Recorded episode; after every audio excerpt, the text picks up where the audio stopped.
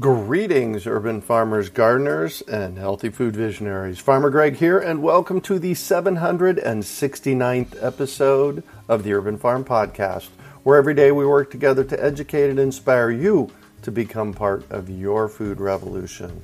Today on our podcast, we have someone who believes in changing the landscape one seed at a time. We're talking with returning guest Bevin Cohen about seeds and weeds. Bevin is an award winning author, herbalist, owner of Small House Farm, and host of the popular Seeds and Weeds podcast.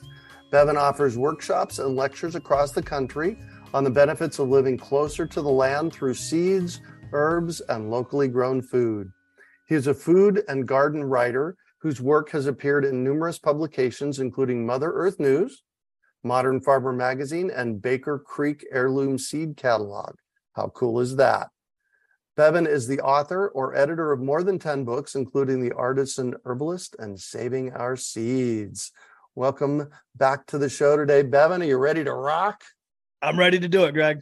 Awesome. So we got to meet you in podcast episode 685 last summer. Can you bring us up to speed on what's been happening with you since? There's been a lot happening here, Greg, for sure. One of the things you mentioned already is in January, we launched the new Seeds and Weeds podcast. And nice. I got to tell you, Oh yeah, it is the most fun thing that I get to do every week. I absolutely love it. It got started years ago. I do a lot of writing, and for Modern Farmer magazine, I started writing these profiles. They call them Meet the Farmer, where we yep. get to sit down and introduce these different farmers and the different work that they're doing in different parts of the country and stuff. And it was a cool way to just showcase these stories. Mm-hmm. And I thought it's nice hearing my voice to showcase these stories, but wouldn't it be better to let them tell the stories themselves? So that's how we started this thing. They're short, 15 to 20 minute episodes where we have farmers and gardeners and foragers and herbalists and all these different groovy plant people come on the show and tell their story and tell us all these cool things that they're doing with plants to hopefully get other people inspired to try those things too.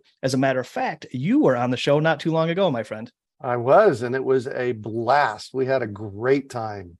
Absolutely. And then on top of that, what have I been doing? With Timber Press, we just recently launched a series of books. It's part of this Grow Great Vegetable series that they've been uh-huh. putting out. They're state by state guides for gardening across the US. So they brought me on board to do the ones here in my local region. So we did Michigan, Ohio, Wisconsin, Indiana, Illinois, grow great vegetables in all of those different states. So those just came out in spring of 2023. And I have been on the road ever since out there promoting these books. It's been wow. a busy time. Yeah, it's been pretty wild, man. But it's super cool because we get to go to all these different places and meet all these people. And even though we're talking about the same things, we're talking about seeds, gardening, local food, in each one of these areas, it's different. It's different people, different seeds, different food. So it's yeah. been really exciting get to hang out with these folks. And not only am I trying to teach them about gardening, but you know how it is. When you go to teach, you learn so much stuff too, right? Yeah, we're it sounds like we're both lifelong learners. I don't I won't ever stop. Oh, there's so much to learn. You'll never learn it all. And here's what happened for me in the past year and a half. I grew food in Phoenix, Arizona for 47 years. And I transported myself 1900 miles to Asheville, North Carolina, and know nothing about gardening. you got to start over from scratch, right? It's completely I'm different. Starting over from scratch. I had my friend Zach Brooks from Arizona Worm Farm. I was on the phone with him a few months ago, and he said, "Greg, don't forget, your first garden is your worst garden." That's good advice. Yeah, it was. And oh, yeah, because, yeah, I didn't uh, do well. Our garden this year is 30% better than last year's. That's awesome. And that's important advice, right? To, to, that your first garden is your worst garden. And on this tour, promoting this book, the Grow Great Vegetables books are geared towards beginner gardeners, most certainly. But there's lots mm-hmm. of stuff in there for folks that have been gardening for a long time because there's always new things to learn. And I think that's the lesson that we always learn in the garden. There's something new to learn each season, and we have to learn how to embrace failure because it's bound to happen. I think both you and I asked that question in our podcast about a failure, don't we? We do. That's yep. And I I love that question so much because it really gets people thinking. Even we'll bring the most experienced gardeners on the shows and then ask them that question, and they say, "How do I pick one? How do you only pick one?" They always say that. There's so many things that we all fail at, no matter how experienced we are. So I think that's part of the beauty of gardening is it's humbling in a way. Oh, big time. Big time. last year we had these beautiful tomato plants and some kind of blight came in right as they started producing and boom, they were gone.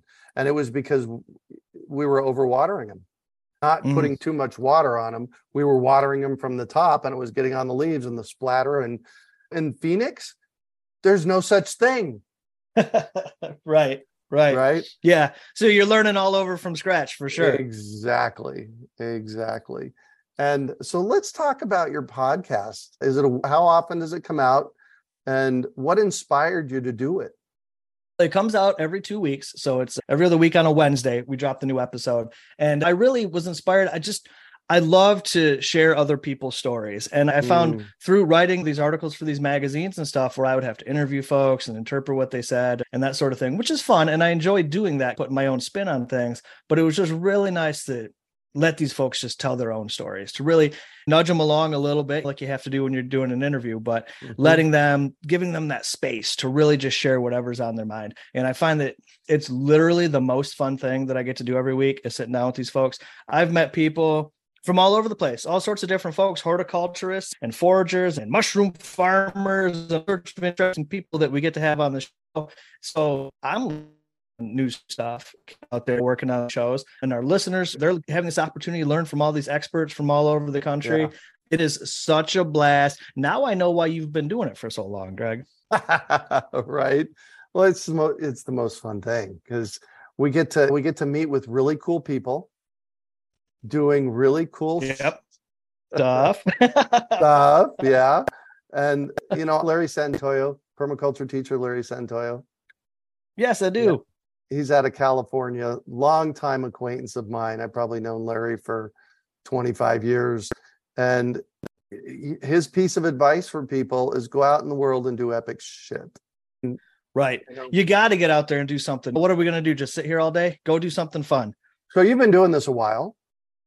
Doing it a while. We've been here at Small House Farm for uh, more than 10 years now. We've been working yeah. in this spot. And, you know, it, as much as we have learned the land and learned how to work with it and sometimes get out of our own way and let Mother Nature do her thing, we always get humbled and learn new lessons. And it's been so nice. I've never been in one spot for so long ever in my life. Yeah. So it's really cool to have a chance to just settle into an area and really get to feel what it's all about here. Where we're at in Small House, we're tucked away on the edge of some woods. Very there's 1100 acres of forest across the street. Wow. Um, yeah, it's a beautiful place, but it's definitely different when I go to visit my friends eh, 25 minutes from here that are in town and their gardens. It's a very different scenario than what I'm working with out here. Yeah. I'm blessed to have this space and have this time to be here for sure. Nice. And have you noticed the reason I asked you the longevity one is what I notice is every time there is a cultural happening like the market turned down in 2008 and 2009 and covid people's interest in this stuff spikes do you see that Oh, yeah, man. Absolutely. COVID's a great example of that. I do a lot of travel and education. It's, it's, a big part of what we do here at Small House. I'm on the road a lot to visit a lot of different communities to talk to them about gardening. And when COVID hit, what happened for many people, I was pretty much out of work. Everything I had 45 gigs cancel in a matter of 24 hours. Wow. Yeah, it was heavy. it was heavy. But almost at the exact same time, we sell seeds on our website. We grow a lot of seeds, heirloom fruits and vegetable seeds here on our farm that we offer through the Small House Farm website.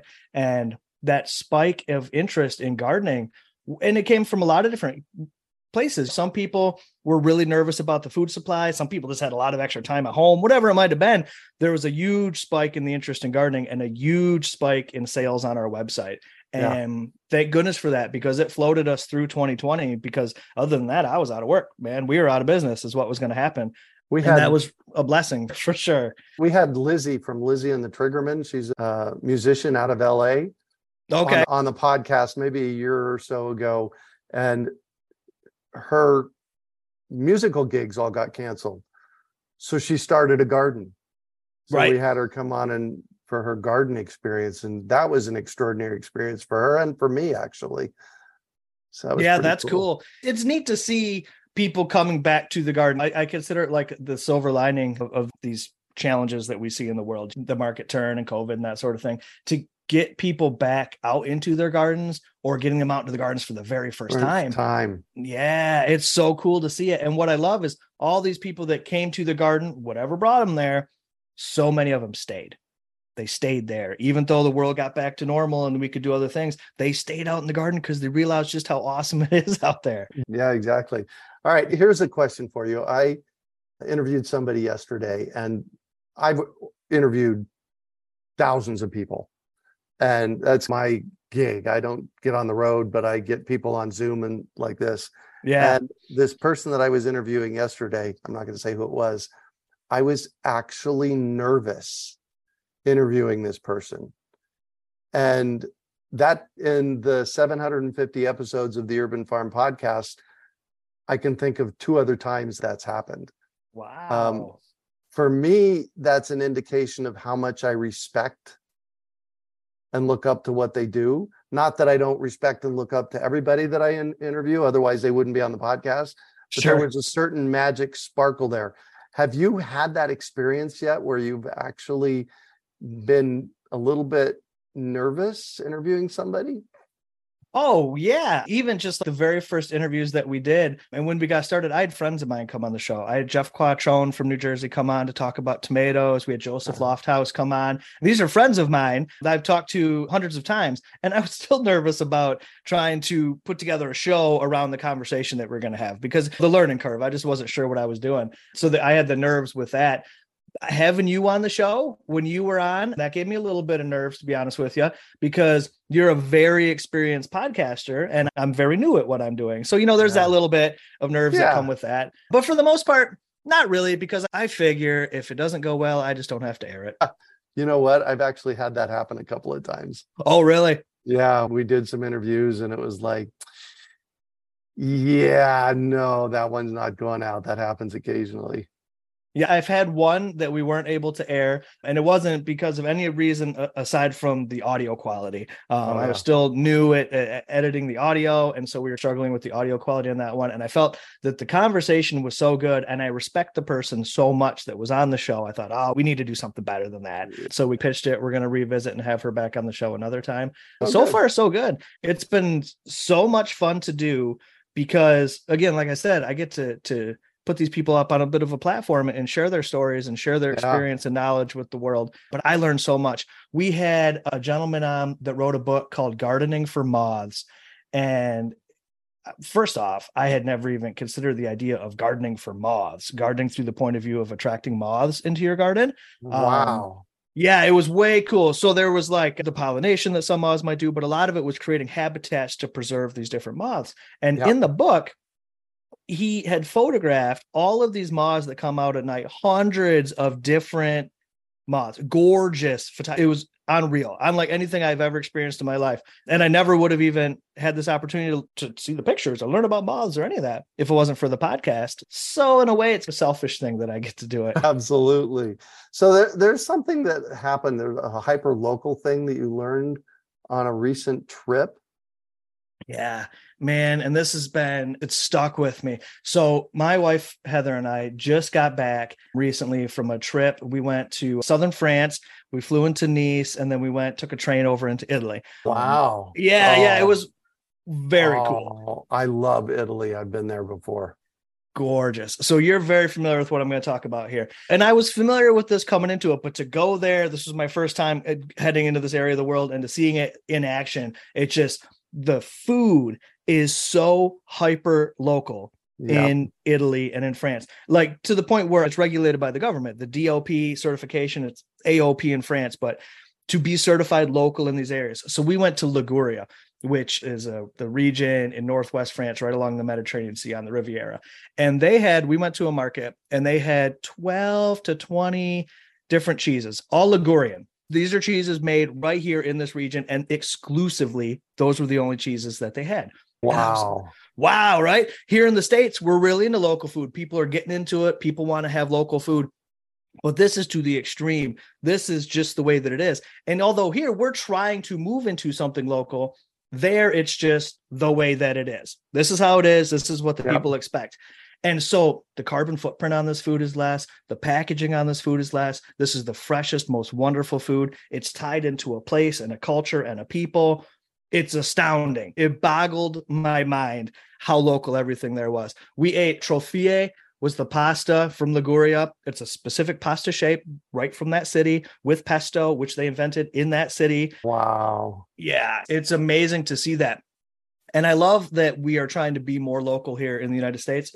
Absolutely necessary to have a sustainable food system is to tune into this locality of place and food. But we're working backwards right now because early in the American food system, when we started to industrialize, we went big, as big as we could go. And yep. we were already seeing COVID was a great example of how difficult and fragile a food system like that can be. Right. So we got to work backwards into this local food system. So getting people out in the gardens, getting people growing and eating and supporting local farmers, all this sort of stuff is some of the most important things that we can do. And I'm telling you what, Greg, that food in Italy, perfecto, right? Oh. It's oh my gosh. Oh yeah. So good. And everybody's so proud of it. I met a guy that had a little corner stand. He had he'd do focaccia, which was invented in that town, the style of bread. And he would sit me down. And my Italian's pretty poor, and English, his English wasn't as good either, right? But we were able, through our love of food, to talk through this conversation where he explained the differences in the different salamis, and in the Tuscany region. This is made in the Tuscan style. The passion and pride in the food being so local it's how inspirational it was it was awesome man it was the yeah. coolest thing i had a very interesting experience along those same lines moving from phoenix to asheville that kind of blew me away in, in phoenix at the markets and the nurseries we'll get three or four different kinds of tomatoes right there's this plant sale the western north carolina herb sale, sells all kinds of plants. You walk into this building that's two football fields large, it's a barn. And this was right after I arrived a year ago. And I walked into one booth and they had 40 different kinds of tomatoes. 40. 40. Yeah, that's awesome, right? Yeah. Uh, it, it's mind blowing. Know, it, it is mind blowing. That's an interesting step that I took from Phoenix to Asheville. And then when we reflect on it from the eastern US to to Spain, that difference and that kind of shows us how much farther we have to go. Absolutely. And being able to travel around the country, like I, am blessed to do, it's like that here. When you go down to Louisiana, there's a very specific food. Or when I visit my yeah. friends in Appalachia, it's very specific. And there is that pride in the local food. That certainly does exist. But what I experienced overseas was it, that was the food system. That was how yes. it that's just the way that it is. Yeah. So I would love to see if we could tune into these local pockets here in the United States and really build them up and create a platform for them to become the mainstream food of that area. That would be that's at the end I think this the ultimate goal of all the work that we're trying to do. Amen to that. And I'll say this publicly our food system is broken. The food manufacture, manufacturing, I'm not going to take that out, by the way.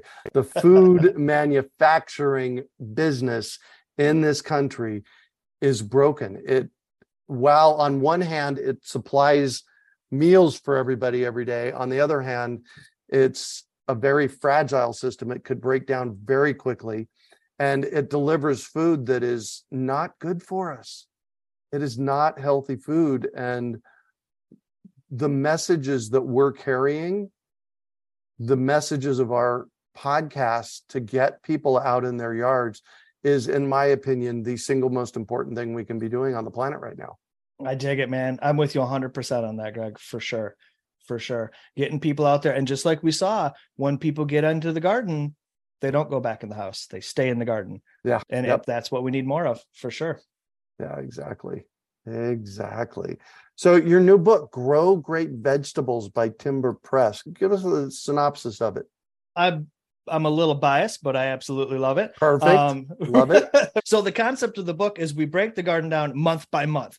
Um, uh-huh. So at any time of the year, if you come across this book, you can flip to whatever month it is, and you will see the garden tasks based on your zone that you could be doing to be growing the greatest vegetables possible. So we break it down every activity throughout the entire year from January to December, everything that you need to do from sourcing your seeds to starting your plants to we walk you through how to build the trellises, all sorts of different stuff throughout wow. the book. Uh, yeah, it's really a comprehensive guide. And then the second half of the book, we talk about it from the point of view of the specific vegetables or fruits and vegetables, be it tomatoes or cabbages or whatever, and all the mm-hmm. things that we need to do spacing and growing and all that sort of stuff. And then you get all of my recommendations for my favorite varieties of each type of thing.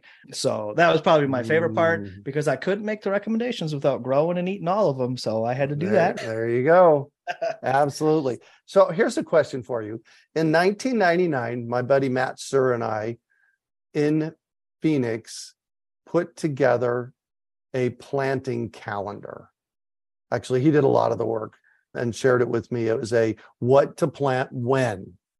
And I've been giving it away for free. It's a low desert planting calendar. And I've been giving it away for free since 1999. And what I had to do three years ago, I guess in retrospect, it's not surprising, but it was a little surprising we had to update the calendar. Yeah. We had to, the, the climate has changed in the growing climate has changed enough in Phoenix in the low desert that we had to readjust the things that were on that calendar to get them planted at the right time. Are you seeing that? Very much, actually, very much in researching for the book, even here in my home state of Michigan, but then even more so when we moved into writing about Indiana and Ohio or whatever it might be, as I researched the specifics of the zones and, the, and on the internet, once something's on the internet, it's there forever, whether it's right. updated or not. So when you yeah. go to the government websites, some of that stuff's not up to date anymore, where the borders of the zones are, where things have shifted and changed. So it took a little bit of time to get the most updated information on a good planting schedule for each place because it's definitely changed in the last 10 years. E- easy to say 10 years. And the trick is that i think it's going to continue to change right? So the more people that we can get in the garden right now understanding the patterns that they see out in the gardens. When i teach people about gardening i often say that a date is just a recommendation, right? And it's not really so much about the date, it's more about, say, the soil temperature, right? And that's really what we want to look at. There these types of things, learning how to identify what's happening in the garden when, not what somebody's telling you to do. Yeah. I have a friend, his name is Stephen McComber. He's a Mohawk elder. He lives up in Canada. And he always tells me, don't look at the dates. What you want to look at is what the signs of nature are. And one that always stuck mm. with me all the mm. time was, you don't plant your potatoes until the dandelions bloom. And I thought that's quaint and interesting. What an oh, old thing.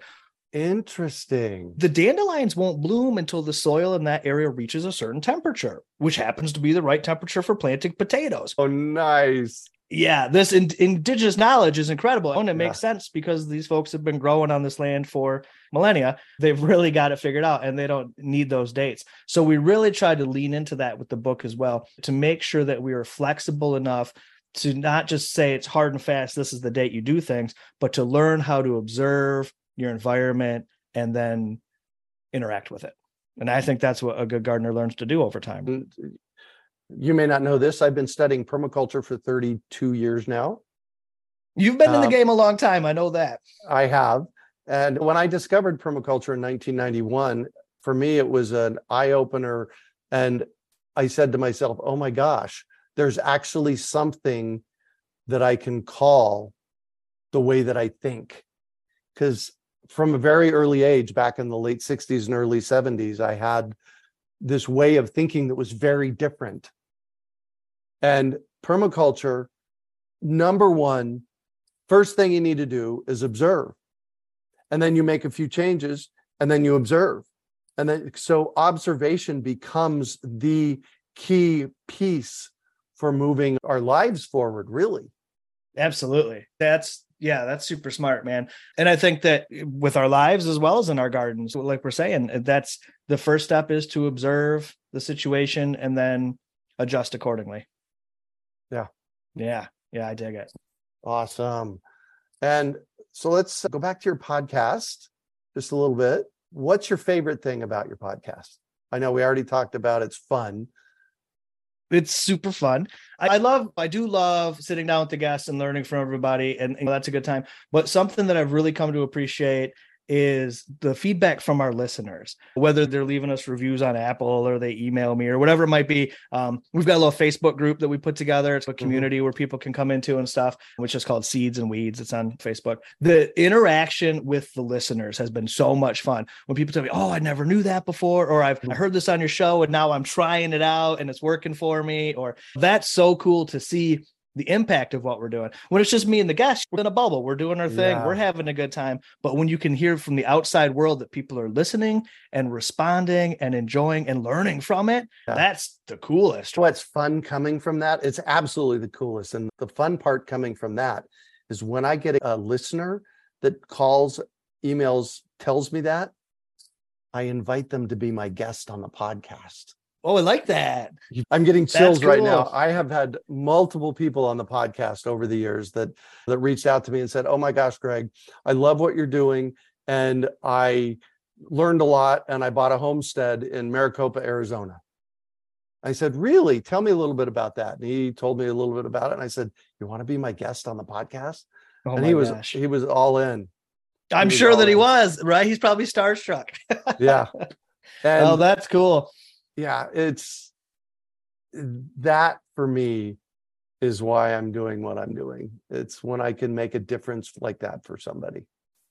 Yeah, absolutely. When you see the difference that you've made, and man, that it's all worth it because it's sure it's fun, but it's work, right? There's a lot of work that goes into making it happen. so when you can see that there's an impact, a positive impact that you're making on the world, that is, yeah. it's very rewarding for sure. Yeah. Woohoo! So where can where can people find your podcast at? They can easily find it at seedsandweedspodcast.com. Perfect.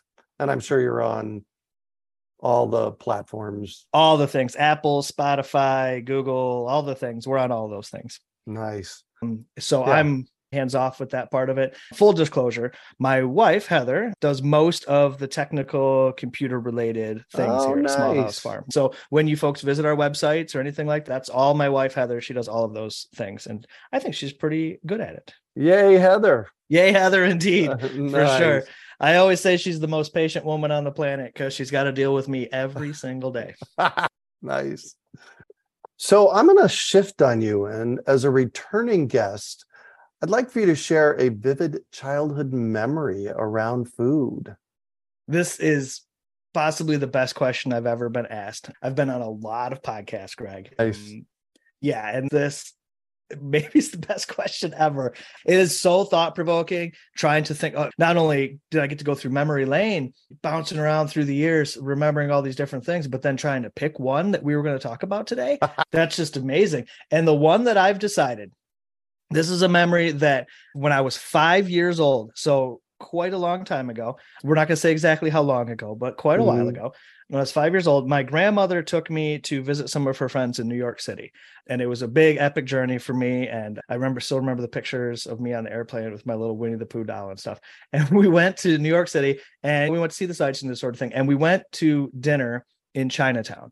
And we had gotten a whole spread of food and a bowl of And you're five years old at this point. Five years old. Five years old. Okay. Uh, so I'm a little Ben, little Bevin, little guy, and the soup was egg drop soup. I don't remember that part, but what I remember in it was these very small shrimp in soup and I was shocked beyond belief, like to the point that it's many years later. And I remember this moment in time shrimp in the soup. I'd never heard of anything like that. It was so different than anything I'd ever seen at home. Uh, uh-huh. I did not know how to process this shrimp in this soup. It was outrageous. And at first, I was mortified by it. Like, who, who would think to put shrimp in soup? But then I tried it and it was delicious. It was incredible. And I loved it very much. And this moment has stuck with me because I come back to it over and over. I've even told my children now the same story because I think that one of the best things that we can learn how to do is to expose ourselves to new foods and to new mm. places and to new cultures. And that moment when I decided that even though shrimp and soup was the most unusual thing I had ever seen, I decided to try it and it was delicious. And that shaped my thinking for all the years that came after that that although something might be outside of what I consider normal, it doesn't mean it's bad and I should give it a try. Wow. And that you can apply that not just to food, but to life. To uh, yeah, absolutely, to all sorts of things in life, and it, it's really shaped in many ways the person that I am today. How curious I am about going to new places or trying new foods or meeting new people or whatever it might be. Because even though I don't understand it, it doesn't mean it's bad. And it's probably actually really good once I expose myself to it. So I've used that story, like I said, on my kids to get them to try new foods. And they're always like, oh, dad, you're right. And we'll put that on the calendar. But it was really for me to think about all the epic food moments in my life. That one right there, the seeds that were planted on that day wow. have had an impact, the ripples through my life. I couldn't even count them all. Wow. Awesome. And do you have a book to recommend for our listeners? I sure do. As a matter of fact, on the plane recently, I was reading this book. It's called A Desert Feast Celebrating Tucson's Culinary Heritage. And it's by Carolyn Niethammer. And it is an awesome book. And I bet you would love it very much if you haven't read it, Greg. I haven't. And yes, I probably would because Tucson is one of those epic places in the world around local it's, food. Absolutely. And that was one of the things that I loved about this book is it's hyper local to this particular place. The culture and the food and the gardens and the people are completely intertwined and very specific to this one area. And that's way cool. Right. So that is my book recommendation, A Desert Feast. Nice. And a piece of advice for our listeners. You know what? I'm going to recycle what I said about the shrimp try new things. Get out there and try new things whether it's new foods that you've never tried before whether it's growing something new in your garden you haven't had a new way of cooking something you've grown a hundred times whatever it might be expose yourself to new things new foods new places and new people. I love it. Thank you so much. And thanks for joining us on the show today Bevin greg thank you so much for having me on the show. It was an absolute blast man. Oh my gosh and how can our listeners get a hold of you, find your books? Let's, yeah. The easiest way to find everything about me is smallhousefarm.com. It's got links to my books, to the seeds, to the podcast, to everything that we do, smallhousefarm.com. Nice. And what kind of seeds do you have this time of year? Ooh, we got lots of seeds. Right now, we're doing a lot of fall crops that people are getting. So we've got different kinds of broccolis and brassicas and greens and that sort of thing. We've got winter wheat that people can get, all sorts of different stuff. But it's never too early to stock up for next season either. There so we've go. got tomatoes and flowers and herbs. We got all sorts of goodies, and we grow and harvest all of the seeds right here on our little farm. Oh, nice. Oh my gosh. We probably should have a conversation about that as well at some point in the future. Sign me up. That's cool. That's cool. Thank you. Thank you again, Bevin. And you can find show notes from today's podcast at urbanfarm.org forward slash seeds and weeds. We hope you enjoyed today's episode of the Urban Farm Podcast. Remember to listen for tips, advice, and resources to help you on your journey with urban farming. You can find us on the web at urbanfarm.org or send us an email to podcast at urbanfarm.org. In the words of Vincent van Gogh, great things are done by a series of small things brought together. Be encouraged that with each lesson learned and skill developed, you are one step closer in the direction of your dreams.